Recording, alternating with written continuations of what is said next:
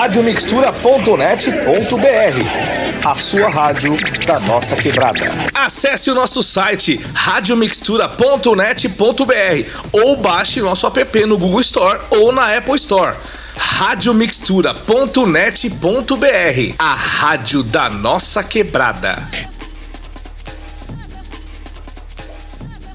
Tá começando mais um Rádio Mixtura Dialoga, nosso programa que fala sobre educação, cultura, política e tudo que atravessam os corpos periféricos. E hoje eu tô falando daqui da Rádio Mixtura, que fica no espaço compartilhado da Agência Solano Trindade, junto com o restaurante Organicamente Rango da Tianice. Já aproveitando para fazer o convite para vocês virem aqui conhecer o nosso espaço e também comer as comidinhas deliciosas da Tianice. O nosso programa Rádio Mixtura dialoga em parceria com jornalistas livres, então já fica o convite também para seguir e compartilhar os nossos conteúdos. E hoje eu tô aqui com uma convidada muito especial e ela é a professora Najara Lima Costa, doutoranda em Humanidades, Direitos e Outras Legitimidades pela Faculdade de Filosofia Letras e Ciências Humanas da Universidade de São Paulo. Não só isso, porque ela é muito mais e a gente vai conhecer um pouquinho dela hoje. Então, ninguém melhor do que ela mesma para falar sobre ela. Bem-vinda, Najara. Salve, salve. Obrigada, Tainara. Obrigada, pessoal da Rádio Mixtura, jornalistas livres. É um prazer, um prazer estar aqui nesse espaço que eu compartilho, gosto, enfim, um espaço de afetos e de muitos aprendizados políticos. Que legal. Estamos muito felizes de te receber aqui. Acho que a gente vai ter um papo super inteligente hoje, muitas coisas para aprender. Então, estou bem feliz. É, primeiro de tudo, eu queria que você já começasse contando mais sobre você, o que você faz, onde você atua, é, quais são suas especialidades, além desse pouquinho que eu li aqui.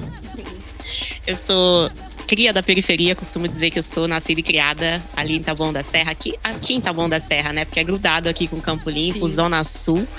É, bom, vim de escola pública a vida toda, então eu tenho uma grande defesa pela escola pública. Também atuei muito tempo como professora de escola pública nas periferias ali de Taboão, Embu. São Paulo também, dei aula na Faculdade Zumbi dos Palmares. E é, hoje eu tô né, no doutorado, como você mesmo citou, e também atuo politicamente. Eu fui candidata a prefeita do município de Taboão da Serra, a única mulher candidata entre nove candidatos aí em 2020. É, devo vir candidata novamente, né? A gente tem construído isso Legal. e sou co-deputada estadual pelo Movimento Pretas, é, que é, enfim, é uma candidatura coletiva aí, um mandato coletivo, né? Uhum. É, que atua no estado de São Paulo. Legal, muita coisa, hein? Já representa aí um tantão de coisa, educação, política e cultura também, porque tudo se entrelaça, né? Ainda aqui do Taboão, do nosso Zona Show também, né? Representando. É, quais os caminhos que te levaram para política? O que, que te despertou essa vontade de falar sobre política, de defender direitos, porque você atua nessa área de humanidades e tudo mais.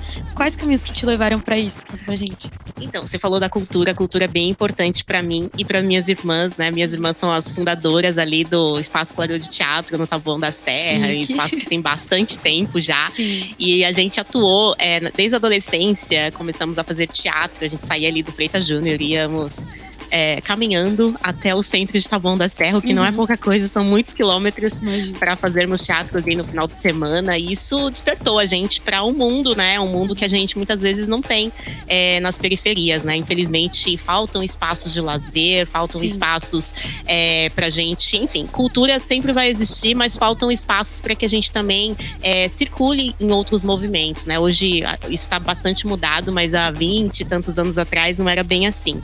Então eu vejo que a cultura ela mudou bastante.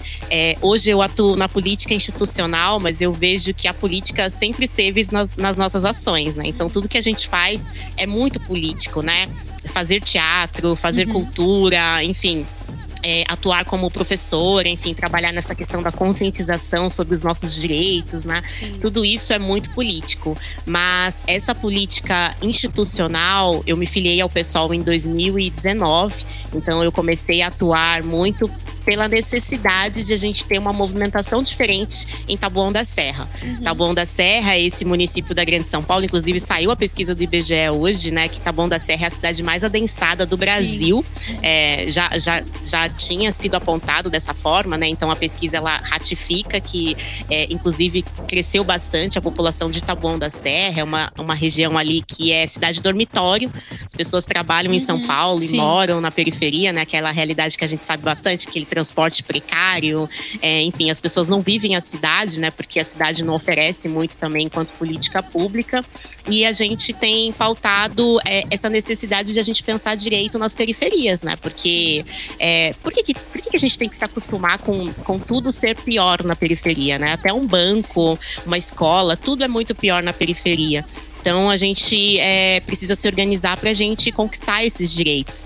E durante muito tempo a gente negou esse espaço da política, né? Eu lembro que a gente sempre via as pessoas mais perversas na política, a gente sempre reconheceu quem estava nessa política institucional pelo próprio sobrenome, né? Então uhum. são sempre as pessoas, as mesmas famílias, né? São, tá bom, tem 60 e tantos anos, aí são homens daquele Sim. sobrenome XYZ, que são poucas as famílias, é, são homens brancos, então a gente precisa, a gente depende da política para a gente conquistar esse, para gente conquistar esses direitos. Uhum. Então, é, esse movimento ele surge muito a partir dessa necessidade de a gente se ver representado nesses espaços, para que as nossas lutas se transformem em políticas públicas, né? Então, foi assim que eu, é, depois de uma maturação muito profunda, né? Porque eu estudei bastante sociologia, enfim, Sim. vim de movimentos de cultura e tudo mais, e também atuei na Secretaria de Cultura, atuei é, na própria gestão do Fernando Fernando Haddad em São Paulo, na Secretaria de Igualdade Racial, é, que foi extinta depois pelo Dória. Então, de, depois de um longo processo de maturação também político, eu, eu decidi me envolver nessa política institucional porque a gente não se via representado. Sim. Então, a gente precisa se fazer representar. Então, foi Sim. muito nesse movimento. Ah, interessante. Então, é, você entrou na política através da cultura mesmo. Tipo, você trilhou seu caminho para a cultura e a cultura te despertou o interesse pela política. É, cultura e educação, né? Cultura e educação. Você dava aula de quê na escola? De sociologia. Ai, que era minha matéria favorita. As melhores professoras são de sociologia, né? Sim, sim. É, então, tipo, é, eu sou do, da cultura também, né? Eu sou jovem monitora cultural. Não sei se você conhece, é uma política pública do município de São Paulo, que também não é estendida para o Taboão, inclusive, porque ele só atende o município de São Paulo. E eu acho que uma das, das dos nossos papos mais recorrentes é exatamente a gente não se sentir representado. Ainda mais falando sobre esse momento político que a gente está vivendo aqui em São Paulo, né? Que já é muito complicado. Eu acho que para mim já estar tá aqui conversando com você já é um feito, né? De, meu, passar outras ideias para outras galeras, porque também o nosso público é a juventude. E aí eu queria, tipo, que você falasse desse lugar de co-deputada trabalhando com política e cultura, assim, você sente que a juventude tem se movimentado, tem, tipo, se organizado mais para estar presente na política, para estar presente nos lugares de representação, porque também tem as comissões né, de juventude, comissão de educação, que eu, pelo menos, sinto um pouco de falta de saber dessas coisas e de me sentir convidada para participar disso como uma pessoa que também representa uma classe. Tipo, você nesse lugar da política, você enxerga que isso acontece ou Sim e não, porque é, acho que está tendo um movimento grande de, de as pessoas, da, da juventude se, né, se, aproximar da política, mas eu vejo que há uma distância muito grande é, de determinada parte da juventude, de determinada parcela da juventude, né? Eu vi que na campanha de 2020, quando eu saía para, enfim, para fazer a candidatura, enfim, para puxar voto, eu via muito que eu falava com as pessoas e as pessoas falavam assim: Nossa, eu fiquei sabendo de você pelo meu filho. Meu filho assiste as suas Legal. lives, a minha filha te acompanha nas redes sociais, a minha filha te acompanha o dia inteiro. Eu tô trabalhando, mas a minha filha fala muito de legal. você. E eu ouvi isso muitas vezes, assim. Uhum. E eu percebo que a, a juventude, ela se sentiu representada por uma candidatura que era uma candidatura que, que eu não sou uma pessoa jovem, mas trazia uma perspectiva de de, uma política diferenciada. Então, a, as pessoas, é, enfim, mulheres, negros, né, pessoas LGBTs, as pessoas, os excluídos, os invisíveis, uhum. se sentiram ali representados por essa candidatura, né? É coisa que não acontecia em outras candidaturas que já referendavam ali a, essa velha política da, da cidade.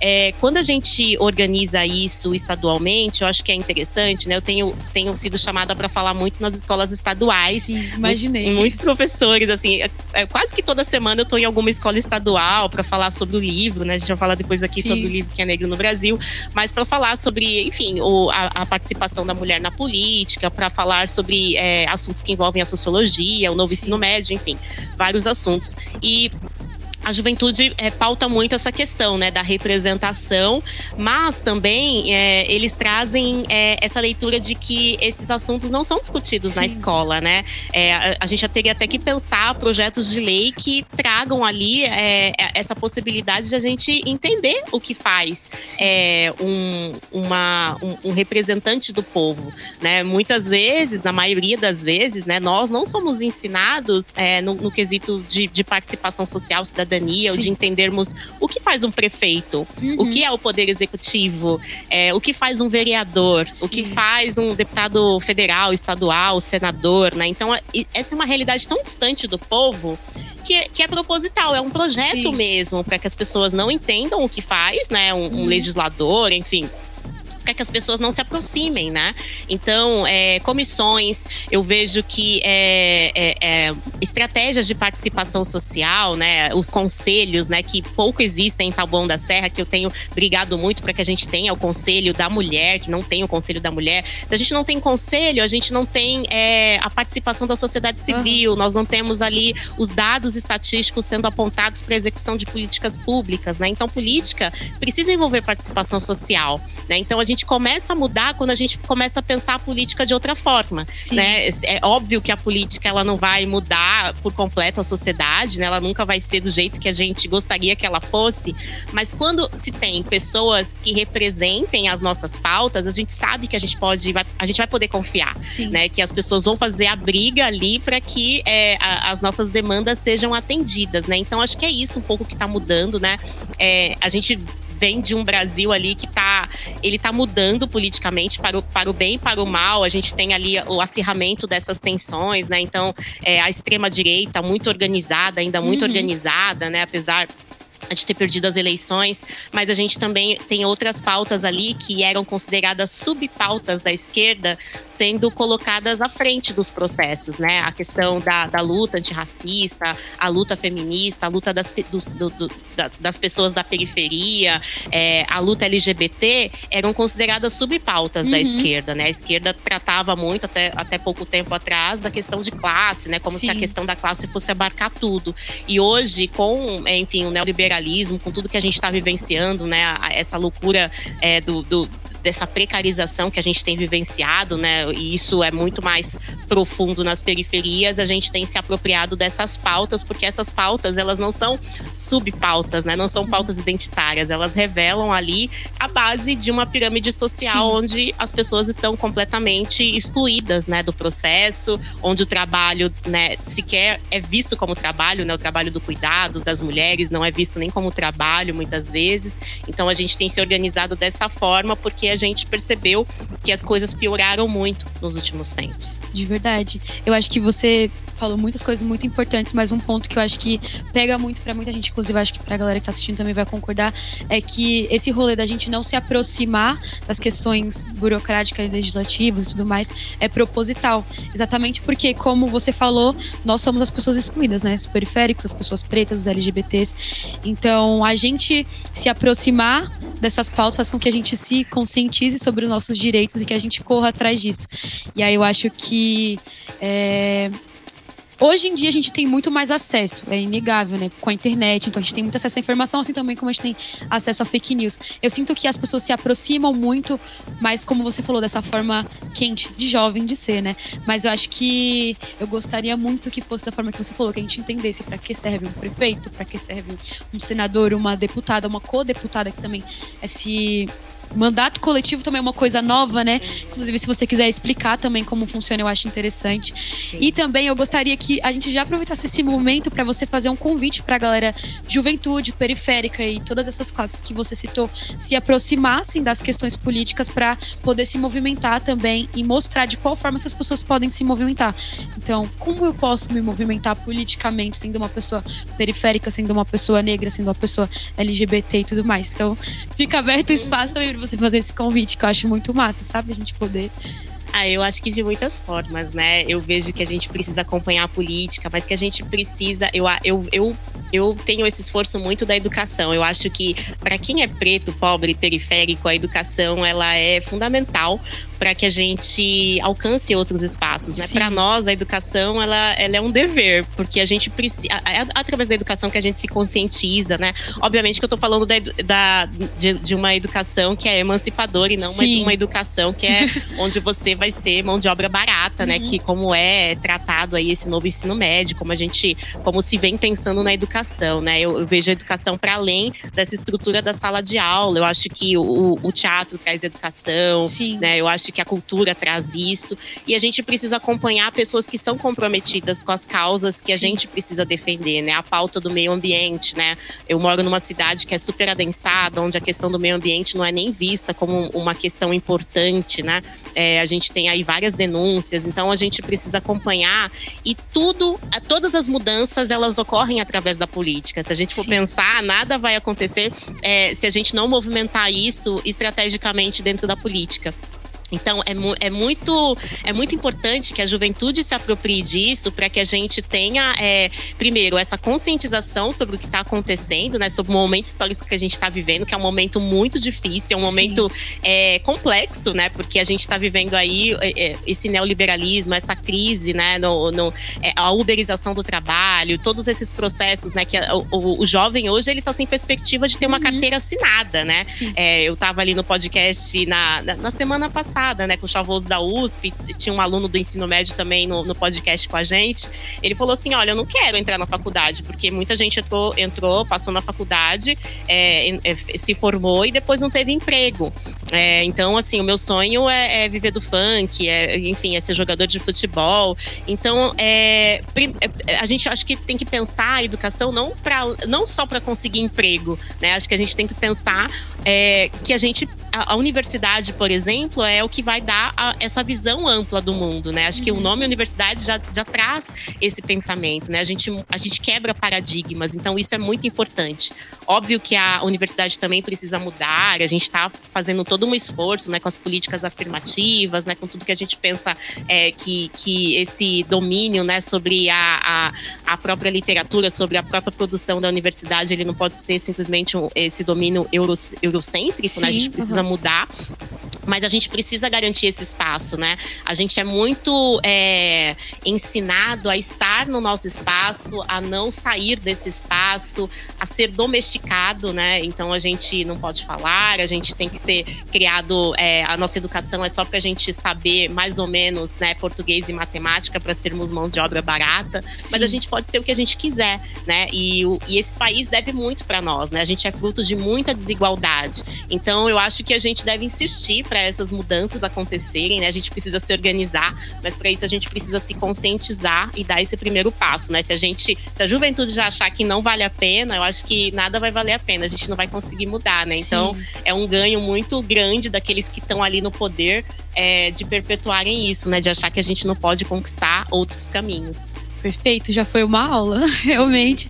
Eu acho que dá um, dá um gás maior, né? Eu costumo dizer, é, quando eu vou conversar com os meus amigos mesmo, me organizar também em coletivos e tudo mais, que nós, de juventude, precisamos organizar a nossa revolta. Sim. E a partir dessa organização, para entender, por exemplo, o porquê que quando eu entro no mercado eu sou perseguido, por que que a minha festa não é legalizada, ou por que que eu não posso é, colocar um, som na rua e fazer um pancadão, porque que eu não posso vender a minha bebida, porque que eu não posso fazer isso aquilo. Eu acho que tudo envolve a política, né? Inclusive a política pública que você também comentou no início que andando devagar ela vai chegar lá, mas que também precisa desse movimento da juventude, inclusive, que é uma galera que está aí fazendo as coisas acontecerem também na periferia, mas que também precisa alcançar outros lugares, como você alcançou, que é, no caso, a Lesp. Através da organização da revolta, eu acho que a galera vai conseguir você foi fundamental, assim, é, é, é, organização da revolta, porque o que me move é a revolta, assim, Sim. eu não,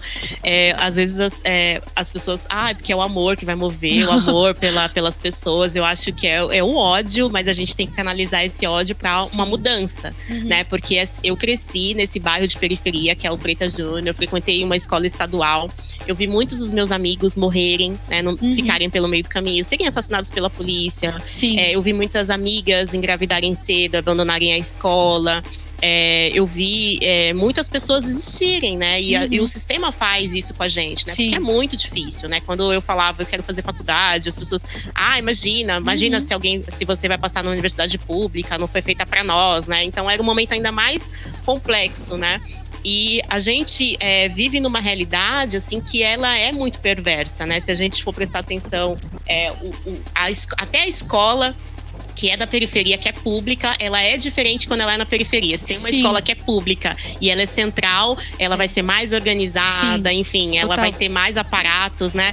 Por que, que tudo que, que é da periferia é feito para não dar certo, né? Até um banco que é público, né? Caixa Econômica Federal tem uma fila gigante na periferia e você vai é, no centro da cidade, assim, no, nos bairros nobres, não, não tem aquela fila, né? Então a gente tem que parar para pensar que é a mesma política que está sendo feita, né? Mas até é, parece até que os hospitais é, têm, têm uma qualidade pior. Por que, que uhum. isso acontece, né? Sendo que proporcionalmente são as pessoas mais pobres e, e, consecutivamente as mulheres negras que pagam mais os impostos, né? A própria, as próprias universidades públicas elas são mantidas pela população, né? Que ganha Sim. até dois salários mínimos, né?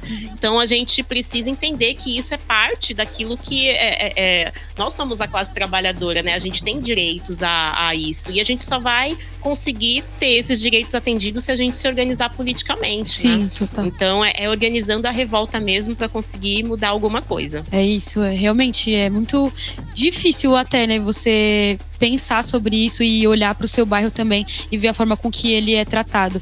E aí eu acho que também tem muito esse rolê de que a gente tem um preconceito com coisas que são públicas. Uhum. A gente comentou isso no programa Jovem Mentor Cultural, numa formação que a gente teve sobre política pública, e a gente comentou sobre como que nós, sobre a distância da, do povo da política, mas também sobre a distância do povo das coisas públicas. Tudo que é público parece que é ruim, e aí também é aquilo que a gente falou, proposital.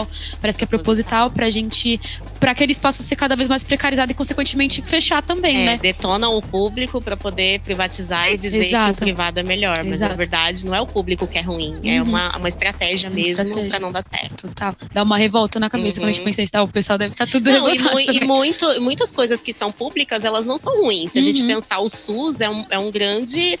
A, a, se não fosse o SUS, o que seria do Brasil Exato. na pandemia, né? Uhum. Então, é, muitos países não têm o SUS, né? E teria sido muito pior do que já foi. Sim. Então, é, é o que garante ali é esse direito à saúde, né? As universidades públicas brasileiras, né, são universidades de excelência uhum. e são é, é onde a, a, pesquisa é feita nas universidades públicas, né, basicamente. São poucas Sim. universidades privadas, mesmo as de ponta, né, que garantem essa pesquisa. Então, é, o público ele, ele pode ser muito bom, né? Uhum. E a uhum. gente tem que lutar para que é, para que seja bom e que esteja ao alcance do povo Sim. também. E que a gente possa fazer a manutenção disso também, né? Fazer a manutenção das nossas casas de cultura, fazer a manutenção Sim. dos nossos das hospitais, dos nossos CRAs, de tudo, né? Uhum. Que a gente esteja presente e, como a gente falou, representando, né? Tipo, pessoas como você representando a gente nesses lugares. É, e aí, aproveitando isso, eu queria também fazer uma pergunta que eu acho que é muito importante. Você é uma mulher preta que nasceu na periferia, você se iniciou politicamente na cultura, mas ainda assim, por mais que a cultura seja um espaço mais de representatividade ainda é difícil, né, no caso. E hoje em dia você é uma pessoa política e eu acho que você já é política por si só, porque como a gente sempre costuma falar, um corpo de uma mulher preta é um corpo político só existindo. E aí também eu vi que recentemente você falou que a política é uma máquina de moer mulheres pretas. Eu achei muito forte isso e porque eu acredito que é muito é uma demanda muito grande você ser uma mulher preta representando politicamente essa classe dentro de um espaço que não é nem um pouco convidativo para nós e ainda mais falando sobre coisas que eles detestam. E aí eu queria que você comentasse um pouco como é ser co-deputada no meio de tantos esses desafios e tipo as coisas que você carrega e sobre as pautas também que você leva para lá, como é lidar com tudo isso dentro desse espaço que é a LESP? Olha, primeiro que ser co-deputada, a gente não dá pra gente romantizar, né? Dizer que, olha, chegamos lá, fomos eleitas Sim. com 106 mil votos e deu tudo certo e tá tudo lindo e maravilhoso, né? Não é isso. Na verdade, a Lesp é o berço do coronelismo no estado uhum. de São Paulo, ali. É, enfim, a extrema-direita tá dominando há muito tempo, muito antes a gente denominar, enfim, né? É, os adjetivos que a gente denomina e tudo o, o, é, a, a, Lesp é, o, é um grande retrocesso, né? Se a gente Sim. for ver quem é que está representando, é grupos dos interiores, enfim, homens brancos que estão ali há muitas gerações, né? Então, são famílias que estão dominando aquele espaço. E é um espaço que a gente não. As pessoas, primeiro, né, que tem o, o monumento às bandeiras na frente, é, to, é todo organizado como, né, é um espaço que, que um espaço que não é para nós, né, ou é, enfim, os bandeirantes sendo homenageados naquele espaço, Sim. né? A gente sabe quem foram esses bandeirantes. Então, a própria estrutura em si, né, da, da, da instituição, ela não é convidativa, enfim, e tudo mais. E pouca gente sabe, né? Pouca gente conhece, né? Um espaço que não é um espaço, é, enfim, é, usufruído pelo povo, né? Então, estar nesse espaço, sendo é, um espaço tão hostil, é algo muito difícil. Violento, sobretudo, né? é violento e sobretudo quando é um mandato coletivo, né? Porque o mandato coletivo a gente se organiza para é, estarmos em conjunto nesse espaço, mas a gente sabe que institucionalmente não existe mandato coletivo, né? Existe, uhum. a gente formula isso, né? Tenta burlar até, até, o mandato coletivo é uma forma de a gente é, organizar é, é, é, trazer uma nova pedagogia política, porque a gente, né, na campanha, se a gente saísse sozinhas como candidatas, dificilmente a gente ganharia uma eleição. Sim. O que, que a gente fez? A gente puxou de cada território lideranças para a gente organizar e chegar nesse espaço. A estratégia política. Foi uma estratégia para vencer as eleições. Sim. Só que o mandato é feito por uma pessoa só. Então, assim, é, eu não tenho assessoria, a gente não tem segurança, a gente tem várias demandas nas periferias que são extremamente urgentes, né? Todos os dias são centenas de mensagens, né? Pessoas denunciando muitas coisas do município, do estado, né? Escola sucateada, é, Ministério Público, enfim, várias ações de saúde, educação, transporte, moradia, infinitas demandas, né? E as demandas são muito urgentes para o nosso povo, né? Sim. E muitas vezes são demandas que não estão até dentro da nossa esfera de atuação, porque muitas vezes as pessoas é, precisam de um atendimento hospitalar. A gente não Sim. tem como garantir atendimento hospitalar hospitalar, né? Então, muitas vezes se enxerga o político como essa possibilidade de você conseguir, é, enfim, porque não tem para todo mundo e as pessoas pe é, pedem isso, pedem pelo amor de Deus, porque precisam muito de determinadas é, exames, determinadas especialidades de atendimento. Isso é muito difícil, né, de a gente organizar. Então, é, primeiro que a gente tem que estar tá, é, à disposição, né? Então, a, a, a gente não tem mais vida, a gente não tem mais final de semana, a gente não tem mais segurança, né? Então, sendo uma mulher negra de periferia, mãe solo, né? Eu ainda tenho um filho de 11 anos de idade, do, quase 12 anos, a gente vive, é, a gente faz a denúncia, a gente precisa fazer essa denúncia, precisa organizar as pessoas, né, sempre se movimentando para estarem atuando, fazendo as denúncias com a gente. Então é algo que demanda muita energia política, né, é, energia dos nossos corpos mesmo, né. E, e é, quando não se tem uma estrutura de, de gabinete, isso é muito difícil né? Então é, é importante, mas é muito difícil. É, eu falo que a política é esse espaço de mulher negra porque a gente está ali dando a nossa cara tapa todos os dias para tentar fazer essa mudança, né? E todo dia, todo dia eu penso que será que eu deveria estar nesse espaço? Será que eu não deveria estar com meu filho num trabalho mais organizado, dando conta do meu doutorado, dando conta das coisas que eu preciso organizar? Porque por que, eu tô nesse espaço tão violento, né? Onde eu tenho Sim. muito medo às vezes, inclusive. E aí, é, muitas pessoas acreditam naquilo que a gente está fazendo. Eu acho que é isso que movimenta para que a gente esteja nesses lugares, né? Então, eu vou para, eu sou convidada para ir nos lugares, né? Agora, eu vou numa feira, eu sou reconhecida, né? Uhum. Eu sou uhum. reconhecida como a, a, a, candidata a prefeita, que foi candidata a prefeita. Ah, eu votei em você, eu saio, as pessoas ficam me olhando, perguntam, Sim. né? Ah, você é deputada. Então, a gente, é, as pessoas querem que a gente continue na política, elas se veem representadas. Eu acho que isso é muito bonito, porque faz muito tempo, acho que nunca teve isso em Tabuão. Eu não falo nem que é porque é a Najara nesse espaço, mas é porque eu não represento a Najara, eu represento um, um, uma, uma população que está esquecida. Então, acho que as pessoas se veem muito nesse lugar, né? Elas se veem representadas. Eu acho que isso é muito importante. Então, quando muitas pessoas acreditam naquilo que a gente está fazendo, isso faz com que a gente tenha um compromisso com essas pessoas, porque a gente tem um compromisso mesmo com a mudança, Sim. né? A gente fez uma análise, acho que 60, por volta de 60 mil pessoas votaram em branco, nulo ou se, se, se abstiveram do, do, do, processo político, assim, não foram votar. Então, as pessoas estão muito desiludidas com a política, né? E, e hoje a gente tem uma política sendo organizada de uma outra forma e as pessoas estão acreditando nesse novo processo. Então, acho que isso é muito importante e a gente precisa mudar, né? Já não dá mais, assim. A gente vive uma realidade que é a mesma realidade desde sempre, a realidade coronelista, clientelista, né? clientelista no sentido de que, olha, eu te ajudo aqui você volta em mim, tá? Sim. Eu te, te, ajudo com, com, com, essa vaga no posto de saúde e você volta em mim. É, então é muito, é muito clientelista, né? E, mas só que sempre foi assim, só que agora tá muito pior, porque a gente Sim. tá vivendo uma realidade que tá muito mais precária. Então, ou a gente muda, ou essa realidade vai ficar cada dia mais pior. E para a gente reorganizar isso é, de modo que a gente tenha um outro processo, né, que, que oriente para uma mudança, isso demora muito, né? Então a gente precisa é, atuar e, e, seguir em frente, mas que é muito difícil, é muito difícil. Não, eu imagino. E eu penso até que eu só fui na Lesp uma vez, se não me engano. Quando eu fui, também tive esse impacto de, meu Deus, que lugar é esse? E aí eu acho que você falou de, de, muito, de muitas nuances, né? De estar representando tudo isso. Eu acho que é um lugar muito difícil, mas ao mesmo tempo, quando você fala que as pessoas se sentem representadas, eu acho que deve dar um gás maior. Eu, pelo menos, me, tipo, quando você fala para mim da sua trajetória e eu te vejo lá, eu acho que é uma esperança de que as coisas podem ser diferentes. E aí eu falo, inclusive, de novo, voltando, pensando no atual cenário político, que tá sendo muito difícil pra gente aqui em São Paulo.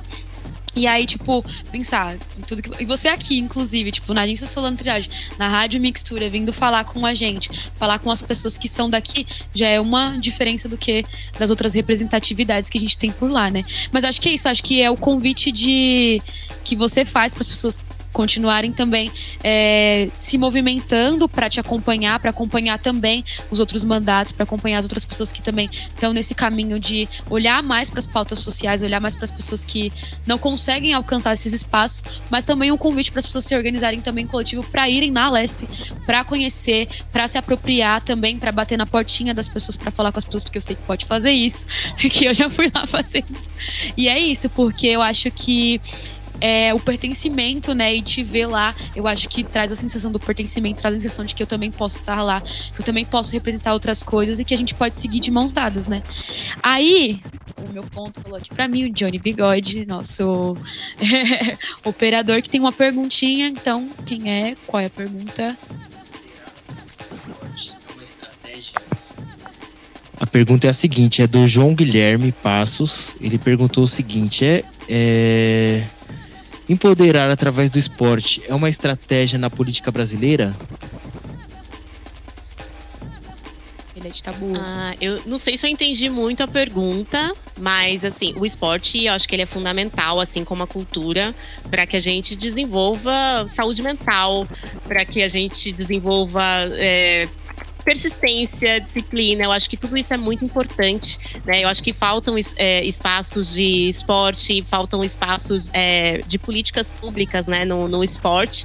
Eu acho que isso faz muita diferença, é, sobretudo quando a gente está falando de periferia, né? Eu, eu vi recentemente uma denúncia do bairro do Leme, aqui em Taboão da Serra, que os meninos é, fazendo vídeos assim falando da necessidade de se ter ali uma quadra Deu vontade de chorar, gente.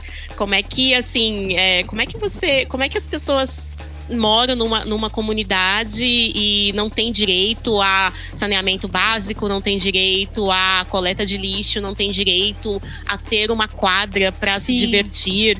Então, assim. Mínimo, e né? aí você vai cobrar o quê depois, né? Você vai esperar o quê desse bairro, enfim, da, né, dessas pessoas, né? Sim. Então, assim, isso me gera muita indignação. Isso gera muita indignação, né? As pessoas não terem direitos a, a direitos básicos, né? Isso Sim. gera muita indignação. É, falando de esporte, é, eu tenho um passado, eu fico sempre me achando por causa disso, porque eu joguei handball durante muito tempo, né? E aí, falando sobre esporte, estratégia e tudo mais, eu acho que, por exemplo, quando eu joguei handball era porque a minha escola ela tinha um time de handball e a gente ficava depois, das, depois, das, depois da aula treinando para fazer o campeonato depois. Então acho que muito parte de eu não ter tipo ficado muito tempo me perdendo em outras coisas foi por eu ter tido esse tempo no esporte. Eu fiz handball, fiz ginástica artística, fiz atletismo, tudo dentro da escola. Então eu me ocupava muito mais com o esporte e era bom pra saúde, mas também pra ocupar a cabeça, ainda mais sendo uma criança periférica, tipo, estando na rua. Eu não estava na rua, por exemplo. É, eu acho que hoje hoje em dia não, né? Eu acho que futebol é uma coisa que move muito a periferia. A galera gosta muito de futebol aqui. Em São Paulo a gente tem uma cultura de futebol de várzea gigantesca e é o que move também a galera, é o que a galera vai fazer no final de semana, é o que une a galera coletivamente, é o que faz também a política, né? Porque isso também é político, você se reunir com a galera do bairro, discutir, pedir uma quadra, é, pedir Camiseta, por melhorias. É. E é na, que nasce o, os movimentos também, né? Eu acho que falar de esporte na periferia para esse sentido, eu acho que é uma estratégia política de organização periférica, mas aí eu também já não sei para outros para outras instâncias, por exemplo, o futebol oficial. Já não sei, né? Tipo, por exemplo, que também tem os casos lá de apostas, roubalheira e toda essa parada, eu não sei. Mas eu acho que o futebol, tudo isso que também. Eu acho que o acesso, né? O acesso Sim. à cultura, o acesso à educação, o acesso ao esporte é muito, muito Sim. importante, né?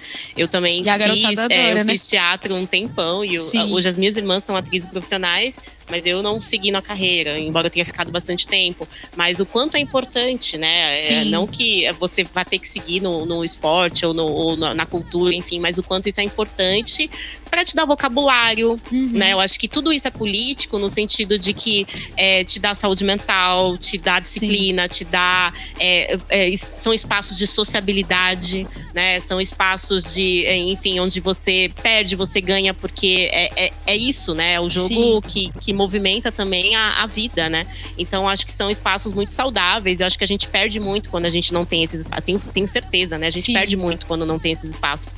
Então, quando a gente pensa, por exemplo, nas escolas de período integral, é, teria que ter mais esportes, né? Ao, ao, invés dessas aulas vagas, né? Dessa mesma coisa maçante que há, que a gente não é contra as escolas de período integral, né? Uhum. Mas a, o formato como está sendo feito, né? Que parece um presídio muitas vezes, né? Para o professor Sim. e para o aluno, isso é muito complicado, né? Então acho que pensar é, é, essa humanização desses espaços institucionais, né? A saúde dessas pessoas, Sim. essas estratégias, né? De, de sociabilidade mais saudáveis é, é muito é muito importante. Sim. E o esporte está muito nisso. Sim, muito ligado ao lazer e tudo mais. Inclusive, já fica aí o, o pedido para as diretoras de escola que estão assistindo para abrir as quadras para os meninos jogar. Ai, por favor. Eu acho que tem tantos projetos assim que são tão básicos, mas que dão tão certo, né? E, Sim. E, e, eu acho que eles dão tão certo e é por isso que eles não são implementados. Aí fica se pensando numa coisa muito, ai, vamos tratar da tecnologia. A gente, a gente já tem tecnologia demais, Sim. assim. Mas eu acho que escolas abertas no final de semana, né? Que era uma Sim. política que existia uhum. até pouco tempo, até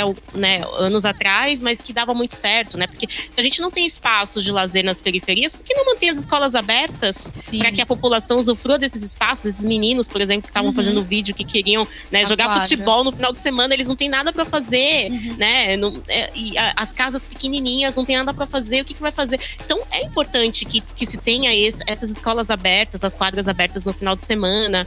É, existia um outro projeto também na prefeitura de Tabuão, que era o professor vai até a casa do aluno, especialmente aquele aluno que tem mais dificuldade, para conhecer o espaço onde o aluno estuda, para conversar com Legal. os pais. Foi um projeto que ganhou prêmio na ONU. Então são projetos tão simples assim, Sim, mas tão é, fazem muita porque diferença. eu acho que o, o que faz a diferença na educação é o arroz com, é o arroz com feijão. Isso não está sendo Total. feito, né? As pessoas estão saindo analfabetas funcionais das escolas, mas assim, é, é, tem que se pensar que as pessoas precisam de leitura, precisam, né, trabalhar a questão da conscientização, a, essa humanização desses espaços também, né, trabalha, essa educação envolve muito isso, né, é, é, essa humanização desses espaços. Então, acho que é, é muito importante, assim, essa, essa vivência comunitária, né, dessas escolas Sim. estarem abertas. Total, total. Eu acho que a escola precisa ser um lugar de pertencimento também. E no bairro ela significa muito isso, né? Principalmente porque é, essa questão de você poder utilizar a quadra da escola para jogar futebol com seus amigos, para jogar vôlei.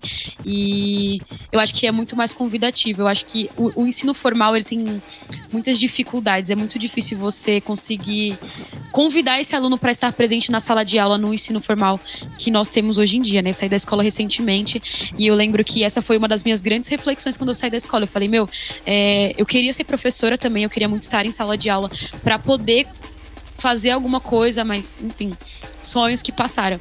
Mas eu acho que é muito difícil você conseguir manter os alunos dentro da sala de aula, manter os alunos interessados, ainda mais nesse novo formato do ensino médio.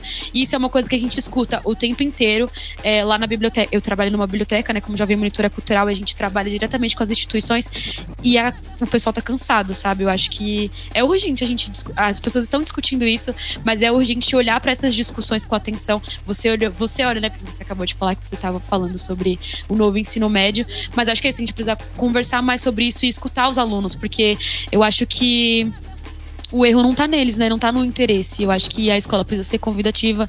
O ensino formal tá meio desgastado, né? Então, você como professora pode dizer isso, né? Minha aula favorita era de sociologia exatamente porque ela saía desse espaço, dessa bolha que é a escola formal e tudo mais. Mas acho que tudo se encaixa, né? A gente falou sobre um monte de coisa que se encaixa, que é cultura, lazer, esporte, educação e tudo mais. É, vou dar uma pausa. a gente tem comerciais na Rádio Mixtura, que é a nossa agenda de coisas que acontecem, que também são coisas políticas. Então, vou falar para vocês algumas coisas que vão estar acontecendo durante essa semana, fazer o convite para vocês frequentarem os rolês culturais também. Dia 29 do 6, que é amanhã, vai ter Islândia Juventude às 7 horas no CCJ, Centro Cultural da Juventude, ficar na Zona Norte. Dia 30 do 6, na sexta-feira, às 6 horas, aqui na Casa de Cultura do Campo Limpo, vai ter Vogue for Life com Pupu Avalanx. E aí já fica o convite pra galera dar uma passadinha aqui também, conhecer o nosso espaço, nossa agência, o restaurante. Come aqui, enche o buchinho com a comida da Tianice. Depois vai pro Vogue, aqui na Casa de Cultura do Campo Limpo. Dia 1 que vai ser no sábado, vai ter Ocupa USP, muito interessante também, do cursinho popular Carolina de Jesus. É, eu fiz cursinho lá. Alô, o Ocupa USP é muito legal. Já fui no já Ocupa. USP, já fui. É muito uhum. legal. Fica o convite porque é a galera só favelado, gente. Só tem favelado. Indo ocupar USP, indo conhecer. É, para pertencer mesmo ao espaço, a galera ocupa, faz sarau, leva arte. É uma coisa muito legal também. E também já fica o convite pra galera conhecer o cursinho, se inscrever também para ter as aulas. É muito legal, um cursinho popular pré-vestibular. E aí, no domingo, dia 2, vai ter o Festival Especial do Mês do Rock no Centro Cultural da Juventude também, às duas horas. E aí, para mudar um pouquinho de assunto, a gente já falou de bastante coisa legal, já foi uma aula até aqui com você. Muito bom conversar com professoras, né? É, você tem o um livro que é muito legal, muito interessante, é uma temática muito legal. Acho que a gente vai mudar agora um pouco o clima do programa, mas acho que vai ser para uma pauta muito importante. Eu acho que é uma pauta que a gente vem discutindo bastante. Eu, pelo menos, vejo nas minhas bolhas que a gente tem discutido bastante isso. O seu livro é um livro de muito interesse meu, inclusive quando eu vi, eu fiquei, meu Deus, vamos falar sobre isso. É, que é o livro. O livro Quem é Negro no Brasil. Uh, mostrar aqui. O livro ele é resultado da minha pesquisa de mestrado. É, bom, vou contar um pouquinho da história, né? Eu Sim. fui presidente da comissão de cotas da Prefeitura de São Paulo em 2016. Sim. E, bom, naquele momento a gente estava enfrentando o caos na política pública porque tinha mu muitas pessoas se autodeclaravam negras e não eram pessoas negras, não eram reconhecidas como negras, eram pessoas brancas, branquíssimas, Sim. que se autodeclaravam negras e justificavam isso. Ah, eu tenho um bisavô negro, um tataravô negro, eu me considero negro, e enfim. E isso estava é, dando muito trabalho, porque havia muitas denúncias no Ministério Público, muitas pessoas que faziam concurso é, alegavam esse tipo de fraude, e a gente procurou é, organizar um, um, o decreto, porque a, a, lei de cotas da Prefeitura de São Paulo é a lei é, 15 mil. Ai, agora eu não vou me lembrar. Ah, eu não vou me lembrar da lei agora, acho que eu, eu esqueci. Bom, mas é, tem a lei de cotas, ela foi votada na Câmara de Vereadores, Sim. Acho que é 15.939. E ela tem uma regulamentação. Essa regulamentação, ela trazia que na fraude é, a pessoa seria é, excluída do concurso, né? E, e, e, não faria jus à política pública. Só que ela não determinava o que era fraude. E nesse contexto, houve ali uma necessidade de a gente fazer um debate com acadêmicos, com estudiosos das relações raciais, movimento negro, procuradores do município, né? Juristas, para entender é, como que a gente poderia categorizar quem eram os destinatários da política pública de cotas raciais, né? A, a, a, a, gente, se a gente perceber, a gente vive num país que é extremamente miscigenado, né? Então, é, houve muito apagamento sobre a questão racial e a gente precisa organizar a política pública para que ela atenda ao público-alvo. Né? A gente Sim. não pode permitir com que se tenha ali fraudes no processo, porque isso vai descredibilizar a própria política. Então foi, foi feito um amplo é, debate sobre isso, né? É, se tinha muito medo de que, de que as comissões né, virassem uma espécie de tribunal racial, Sim. onde você vai determinar quem é negro e quem não é, até porque a autodeclaração é, é muito importante né, no, no, processo da política de cotas, porque a autodeclaração é uma conquista histórica, né? Então é, ela é um passo importante para referendar essa política pública. Mas como que a gente vai tratar da questão da, das fraudes, né? Como é que a gente vai delimitar isso nesse, nesse processo? E nesse, nesse mesmo ano, né, a portaria para o governo federal, né, que tratava da, das comissões de heteroidentificação, que a heteroidentificação é como você vê o outro, né? A autodeclaração é como eu me vejo, como é o meu pertencimento, então eu me autodeclaro. A heteroidentificação é como o outro te vê. Sim. Que, é, é, que é referendada por uma comissão específica treinada para esse fim né, para que não se tenha ali fraudes no, no, no, no, serviço público ou nas universidades. E nesse, nesse processo foi é, criada uma portaria é, é, ministerial para tratar da, da, das comissões de heteroidentificação. E aí nós organizamos um decreto regulamentador, ouvindo muitos especialistas né, sobre a questão racial. E como havia todo um debate político, jurídico, acadêmico sobre isso, eu resolvi, depois que eu saí da Prefeitura de São Paulo, né, então o Dória assume, filme, teve outros, outras polêmicas que envolveram a comissão que ele organizou, né? Que uhum. eram pessoas que não entendiam, inclusive, da política de cotas, que fizeram muita confusão. É, eu resolvi investigar isso no meu mestrado, mas aí como socióloga, né? Então eu fiz esse distanciamento, né? Porque o, pesquisador ele faz esse distanciamento de objetos de pesquisa e agora eu vou, é, eu vou estudar né, no, é, o, o, caráter sociológico da raça, né? É, como é que esse debate ele é feito no Brasil, porque embora o racismo ele seja estrutural, é, nós temos aqui no Brasil um racismo que ele é mais sofisticado e há todo um apagamento, né, histórico, até os próprios documentos sobre escravização eles foram apagados, né? Então é, a gente não falava de racismo até pouco tempo atrás, então Sim. tem toda uma leitura sobre ah, o Brasil é uma, é uma miscigenação, o Brasil é, tem as teori, a teoria né, dos anos 30 da, dos anos 30 da, da democracia racial, do mito da democracia racial. Então, como que a gente vai organizar essa política pública, né? Então eu trouxe todo esse debate é, sociológico, depois eu trouxe todo uh, um todo não, né? Mas eu fiz todo um levantamento sobre as ações afirmativas no Brasil, como esse debate ele ocorre, como ele se organiza, né? Que foi a Marcha Zumbi Mais 10, que ocorre em 95, depois a Conferência de Durban, né? Onde o Brasil assume esse compromisso, né? Com as políticas antirracistas. As políticas afirmativas elas não começam com o governo Lula, elas começam com o Fernando Henrique Cardoso. É, é, por conta do, de uma pressão mesma do, do, do, movimento negro, né? Então elas começam na gestão do Fernando Henrique Cardoso e depois elas se organizam, né? E viram leis nos governos Lula e Dilma. Sim. Então eu fiz todo um resgate sobre isso e aí no terceiro capítulo eu faço um levantamento mais sobre, sobre esse acúmulo, né? de, de, de discussão mesmo sobre é, sobre a, a, polêmica que envolve as comissões de heteroidentificação, como esse debate foi feito no STF, né? Porque a, as, as, ações afirmativas elas são constitucionais. Então a gente teve a, a DPF 186, a DC 41, que foram julgamentos lá no STF que trataram da, da, da questão das ações afirmativas como políticas constitucionais e como isso se organiza dentro da realidade brasileira, né? Porque as comissões de heteroidentificação elas fazem sentido no Brasil, mas elas não fazem sentido no nos Estados Unidos, por exemplo. Sim. Né? Porque nos Estados Unidos é muito, muito delimitado quem é negro e quem não é. Né? E não é só uma questão da, do, do fenótipo, Sim. tem outros fatores, né, para além do fenótipo. Então, dentro da realidade brasileira, eu fiz muito aquele estudo, é, eu fiz muito, eu trouxe muito o estudo do Horaci Nogueira, que ele fala do preconceito de marca e o preconceito de origem, quando ele faz o contraponto entre a questão racial nos Estados Unidos e a questão racial no Brasil, né? O preconceito de origem é o que diz respeito aos seus antepassados a gota de sangue, né? Uma gota de sangue negro, você é negro, que é a realidade uhum. dos Estados Unidos. Hein? Envolvem outras realidades, mas é a formação histórica né, do, dos Estados Unidos é, se remete a essa questão da pureza racial.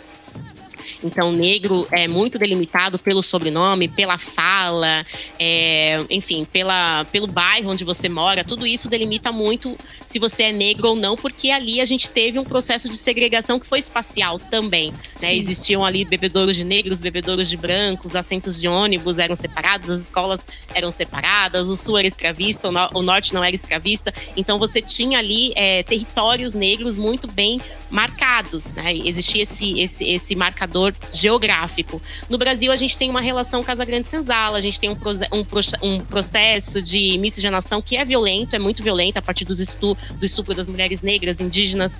A gente tem outro processo de colonização que é, é, organizado através também de, desse apagamento que foi é, a miscigenação, né? Como se a miscigenação pudesse trazer um Brasil embranquecido, né? Aquele uhum. quadro A Redenção de, de Sam traz muito isso, uma uhum. leitura de um embranquecimento, né? De um progresso a partir dessa lógica do embranquecimento. Uhum. Então, como é que a gente trata disso hoje, né? Então, a gente Sim. primeiro tem que organizar isso entendendo que nós somos racistas, né? Então a gente tem ali os estudos do Florestan Fernandes na década de 50 que trazem muito isso, né? A gente tem um Brasil que é um Brasil que tem um racismo sofisticado, que é o preconceito de ter preconceito. Né? Nós temos um preconceito, mas ele não está necessariamente na nossa fala, ele está nas nossas ações, né? Ele está quando a gente analisa os dados estatísticos e entende que quem está morrendo são as pessoas pretas. Quando a gente analisa os dados de feminicídio, entende que as mulheres negras estão muito mais vulneráveis, né? Ou houve até um acréscimo de mulheres negras, né, no, no, nos casos de feminicídio, do que de mulheres brancas. Então a gente entende que o racismo existe, né, dentro dessa realidade dos dados estatísticos e, da, e das práticas sociais, porque as práticas sociais, culturais, né, a forma como as pessoas interagem, é, é, revela esse Sim. racismo, né? uhum. né? Então, o nosso racismo ele é mais difícil de ser combatido, uhum. porque houve todo um projeto de apagamento sobre o, a, a questão racial no Brasil, né? Então, eu trago muito essa leitura no livro para justificar a existência das comissões de heteroidentificação e trazer também esse debate político, né? Que é a gente organizar isso de uma forma aberta, entendendo que esse racismo ele existe, que a gente sabe muito bem quem é negro, né? A polícia Sim. sabe muito bem quem é negro, né? A gente não precisa Exato. ficar ali, ai, quem é negro, qual o limite entre o pardo e o, e o hum. branco, né? Que existe toda uma, é, uma, uma questão ali é, que, que, traz um, um, debate que não é central, né? Quando a gente vai organizar é, políticas públicas públicas focalizadas, mas que a gente precisa enfrentar. A gente precisa enfrentar esse debate se a gente quer legitimar políticas que sejam importantes, porque senão a política pública ela vai existir, mas só que ela não vai atender quem de fato é destinatário, né? Quem seriam Sim. os destinatários. Então é, é, polêmico, foi polêmico. Sim, eu lembro que eu nem imagino. mesmo a minha orientadora queria. Ela falou: não, Najara, será que a gente deve falar disso, né? Num governo de extrema direita? Será que isso não vai fragilizar ainda mais o debate sobre as cotas e tudo? Mas é um debate que precisa ser feito, organizado e, e, e, sustentado. E hoje a gente tem um avanço gigantesco, né? Quando eu, quando a gente estava, né, quando em 2016 isso era muito novo, Sim, né? A questão total. das comissões começavam a surgir, inclusive a comissão de São Paulo, eles existiu antes da federal. Depois a gente tem todo um debate caloroso sobre as comissões, mas hoje elas estão muito legitimadas. Hoje até mesmo a USP é, eu participei de um processo na USP no ano passado, onde eu formei, é, junto com a professora Marcia Lima e junto com o Lucas Módulo, que é um advogado que também é do Comitê Antifraude, nós formamos a comissão que iria atuar no vestibular da FUVEST. Então a gente teve uma conquista gigantesca, né? Porque a existência de comissões faz com que se tenha menos fraudes, com que se inibam é, é as fraudes, né, em potencial. Sim, nossa, uma aula agora, de verdade. É, mas é complexo. É, é complexo, mas eu acho que traz exatamente essa reflexão de que as coisas estão para além do que a gente consegue enxergar. Porque eu acho que a gente costuma debater as coisas, mas a gente não consegue aprofundar tanto para poder reconhecer de onde que essas coisas partem. Então, tipo, se a gente vai discutir cotas, é importante saber isso. E eu acho que, inclusive, a gente, quando vai falar sobre isso tem que ter um cuidado, porque existem pessoas que não se entendem como pessoas negras e por não se entenderem, não se por, por conta de tudo isso que você falou, por não se entenderem, acabam perdendo a oportunidade de participar de um processo, por exemplo, como a USP entrar através das cotas, que é um direito, que não é tipo é, como se fosse um favor, porque é uma reparação, né? E tipo, essas pessoas acabam perdendo a oportunidade de participarem desses processos exatamente por não serem letradas racialmente, né? Então eu acho que isso é um problema e que a gente precisa discutir e que não precisa ter. Eu acho que a gente se censura muito é, na hora de falar. vergonha, é, né? Exato. E o racismo ele deu tão certo no Brasil que as pessoas negras elas, elas enfrentam o racismo e elas têm medo, muitas Sim. vezes medo, né? Principalmente as mais antigas que esse debate não era colocado, né? Sim. Parece que você fere um código de convivência se Total. você falar de Sim. racismo, né? Você quebra um código de, de sociabilidade ali, né? E, e falar sobre isso, né, traz muito, traz muitas polêmicas, né? Sim. Só que é algo que a gente precisa enfrentar. Se a gente quiser mudança, a gente vai ter que fazer esse enfrentamento. Exato. E é isso que você fala, o racismo deu tão certo, sabe, que a, a gente não consegue estabelecer essa discussão de uma forma saudável entre as pessoas. E eu acho que é importante construir isso de uma forma que consol... eu acho que fortifique, na verdade, Uhum. o movimento, porque é isso que você falou, que você falou, assim que se constrói política pública. Se a gente não entende todas essas questões, a gente não discute sobre tudo isso, a gente não constrói a política pública e a gente não consegue colocar essas pessoas que não têm essa politização dentro desse movimento também, porque afasta, né? Porque se você vai pegar, por exemplo, é, uma pessoa parda que tipo não tem um letramento racial tão político assim e fala pra ela, ó, vamos entrar num movimento também pra fortalecer, pra você estar, pra movimentar, e aí ela entra e se depara com uma discussão que, tipo, não, acho que você não é não. Sabe? Acho que é melhor você, eu acho que é toda essa discussão. E aí eu acho que no, no episódio passado a gente tocou nesse assunto e aí depois a gente foi conversar e a gente falou exatamente sobre isso, sobre essa tensão que existe nessa discussão. E eu acho que é muito legal o seu livro. A gente vai falar para todo mundo que é para ler, se aprofundar. Eu acho que a gente, quanto mais a gente estuda, mais a gente consegue se Ai, eu não sei como eu posso. Se não se posicionar, mas ter certeza de si e conseguir construir outras coisas também. É, quando você falou de 2016, eu me lembrei. Eu, sou, eu tenho 21 anos, né? Então eu sou muito nova, mas eu é, sempre me interessei por- pelas coisas. Então eu comecei a estudar raça, gênero, sexualidade desde muito nova. E pra mim foi muito importante conseguir ler para além do que eu via na internet. Então consegui ter acesso ao livro, consegui estudar é, pessoas que faziam sentido pra mim, é, pessoas que falavam sobre essas questões faz muita diferença. Então, eu acho que não só falando sobre raça, né, mas falando sobre todas as outras questões que atravessam as pessoas periféricas, aproximar as pessoas desse discurso, aproximar as pessoas dessas discussões e não afastar.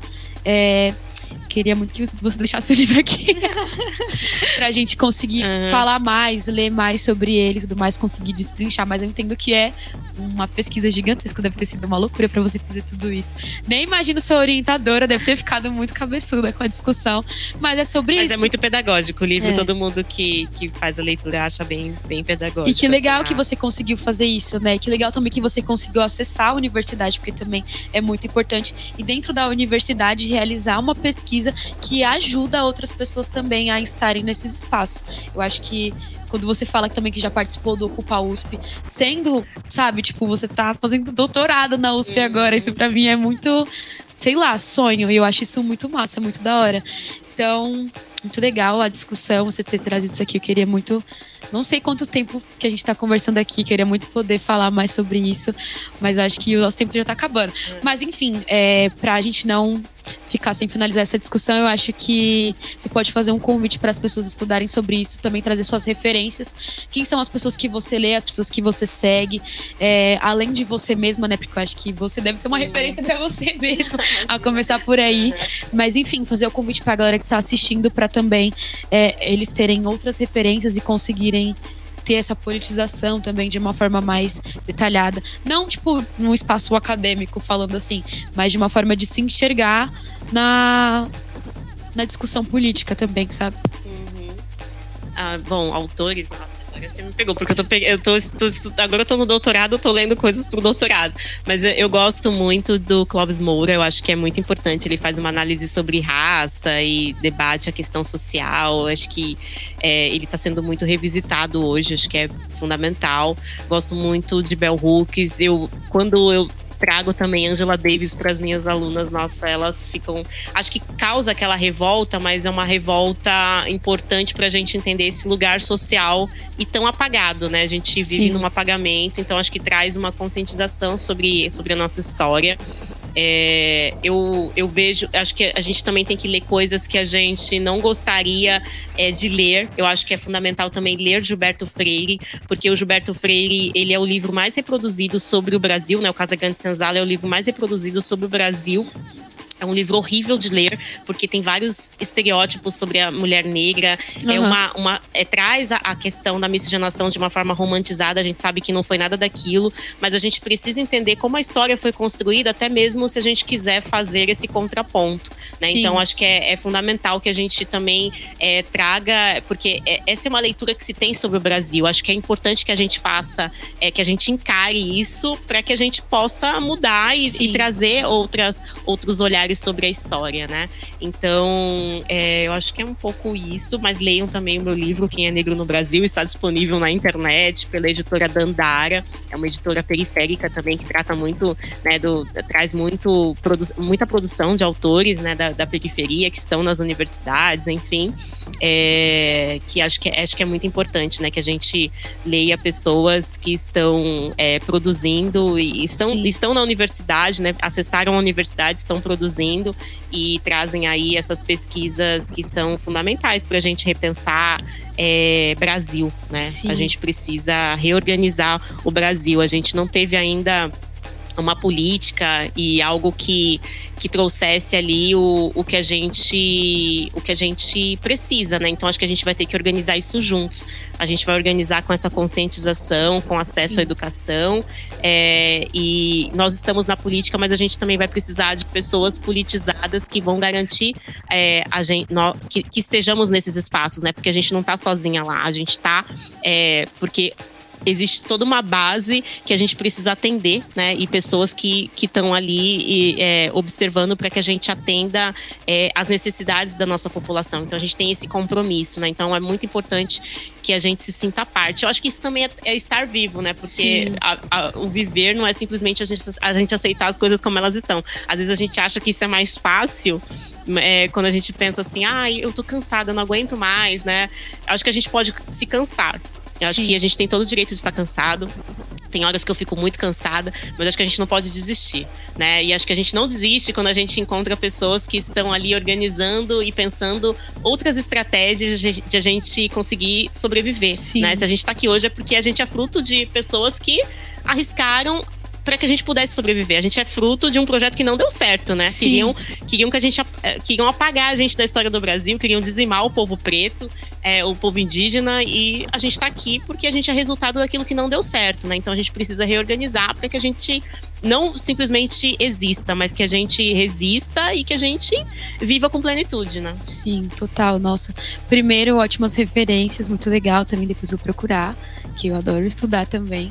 E você fala sobre ler coisas que a gente também não se não concorda, né? Não acha que é legal e tudo mais. Acho que isso também é muito interessante. E aí eu acho que eu já vou também puxar rapidinho um gancho para falar que hoje a gente entra em conflito, mas de uma forma ruim. Eu acho que não necessariamente precisa isso. Então, se a gente tá com os nossos amigos, por exemplo, acho que é um espaço seguro, confortável, é bom entrar em conflito também nesses momentos. Então, vamos discordar também, vamos falar sobre coisas que a gente não concorda, porque é assim que se constrói novas ideias e é assim que a gente consegue sair também do lado confortável, né? E aí, é que você fala tantas coisas legais, eu fico querendo comentar tudo. Mas a, a parada do é, o fruto do que não deu certo, eu acho que é total. E eu acho que isso tem que servir como uma palavra de motivação, né? De que é isso, a gente vai continuar existindo, resistindo, né? E fazendo com que quem venha também consiga e que a gente tenha força sempre. Eu acho que esse papo me traz muito isso, porque, enfim, toda essa parada de representatividade eu também não vou ficar romantizando, mas é isso, é muito da hora, é muito bom falar com você. E aí eu acho que a gente já vai precisar encerrar, né, porque a gente falou bastante, mas como eu sempre falo aqui quando a gente termina de conversar com algum convidado, é pra pessoa falar o que esse papo deixou para você. Então, tipo, de toda essa nossa conversa, e aí você fala pra galera o que você tirou desse papo, reflexões, enfim, não sei, conselhos também pro pessoal. É, e é isso, pode falar o que você quiser. E também suas redes sociais, onde a, gente, onde a gente encontra, a gente pode conversar com você, trocar mais ideia, a gente pode te ouvir, que você participa, onde a gente pode te cobrar também. Sim. Ó, o nosso gabinete na Lesp é o gabinete T3. E nas redes sociais é Najara Costa Underline por favor, sigam nas redes sociais, que é importante, porque acho que é isso. A gente estava até conversando um pouco antes do papo que essa comunicação. É, a gente tem o coronelismo político, né? Então, acho que o que a gente faz de movimentação está muito nas redes sociais. A gente, né, o, o algoritmo também é racista, né? A gente Sim. sabe das dificuldades que tem, então acho que é muito importante. É, que é, uma, é, um lugar também que a gente precisa disputar e muito, né? A extrema-direita está lá firme e forte e a gente precisa Sim. se organizar ali com, com pessoas né, que nos representem. Então, nos sigam nas redes sociais. É, bom, e dizer que eu agradeço, eu adorei, foi um papo muito importante, né? Acho que é, é, muito, é muito, assim, primeiro que a agência Solano é um espaço importantíssimo para mim, né? Tá no meu coração, muito das reuniões importantes que eu tive, eu fiz aqui, é, o espaço aqui da Tianice também, conheçam, né? É, Rádio Mixtura, parceiros incríveis, jornalistas livres. Eu quero muito agradecer ao convite.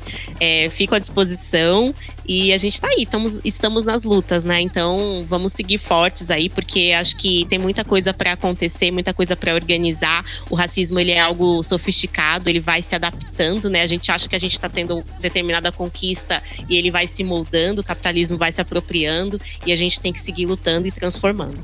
Obrigada. Ai, muito legal, muito massa. É muito bom conversar com você. Eu acho que você trouxe pontos perfeitos, incríveis. Eu acho que a gente, como periférico, tem um costume de se distanciar um pouco de algumas pautas por pensar que não servem pra gente. Que não é pra gente, que a gente não sabe falar sobre isso, que a gente não é politizado o suficiente. E eu tiro isso da minha vivência mesmo com as pessoas, e aí enfim, é muito difícil, né? Você se aproximar de coisas que você não se sente pertencente, o que você sente que não tem sabedoria suficiente para falar sobre aquilo. E aí eu acho que o que fica para mim desse papo é que é, eu sou política, nós somos políticos, nós estamos nos movimentando o tempo inteiro. E eu acho que essa política tem muito potencial para ir para frente. E você mostra isso pra gente, porque você saiu do Taboão da Serra e hoje você representa é, uma coisa dentro de um lugar que é importantíssimo, sabe? Então, continuar movimentando, continuar falando com as pessoas, porque eu acho que a política também se faz nas conversas, nos coletivos, na cultura, como você mesmo falou, você nasce politicamente na cultura. Então acho que é isso. É a política é pra gente, a gente faz política não só como juventude, mas como periféricos, como mulheres, como LGBTs e tudo mais. E ocupem a Lesp, né?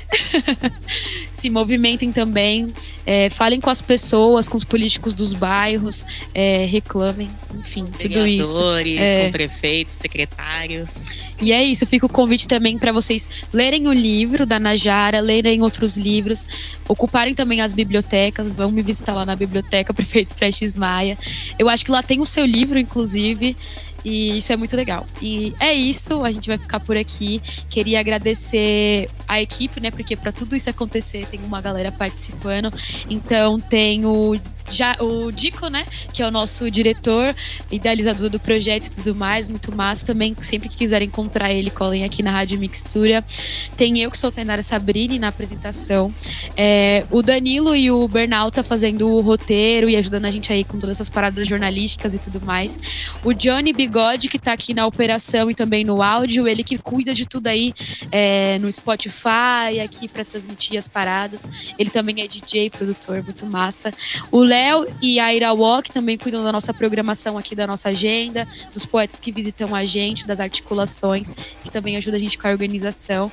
E agradecer também aos jornalistas livres. Sigam a gente nas redes sociais, Rádio Mixtura, Agência Solano Trindade, Restaurante Organicamente Rango da Tianice. Visitam a gente. E é isso, fomentem os nossos movimentos. Obrigada, Najara, pela presença. Foi uma aula, de verdade. Várias aulas, né, com você aqui. E é isso, até a próxima e tchau!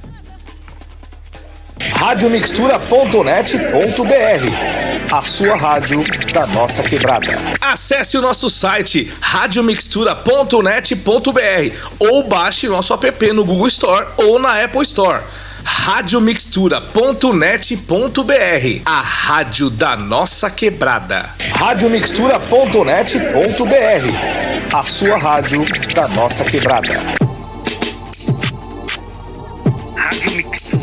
radiomixtura.net.br A rádio das músicas que não tocam nas plataformas digitais.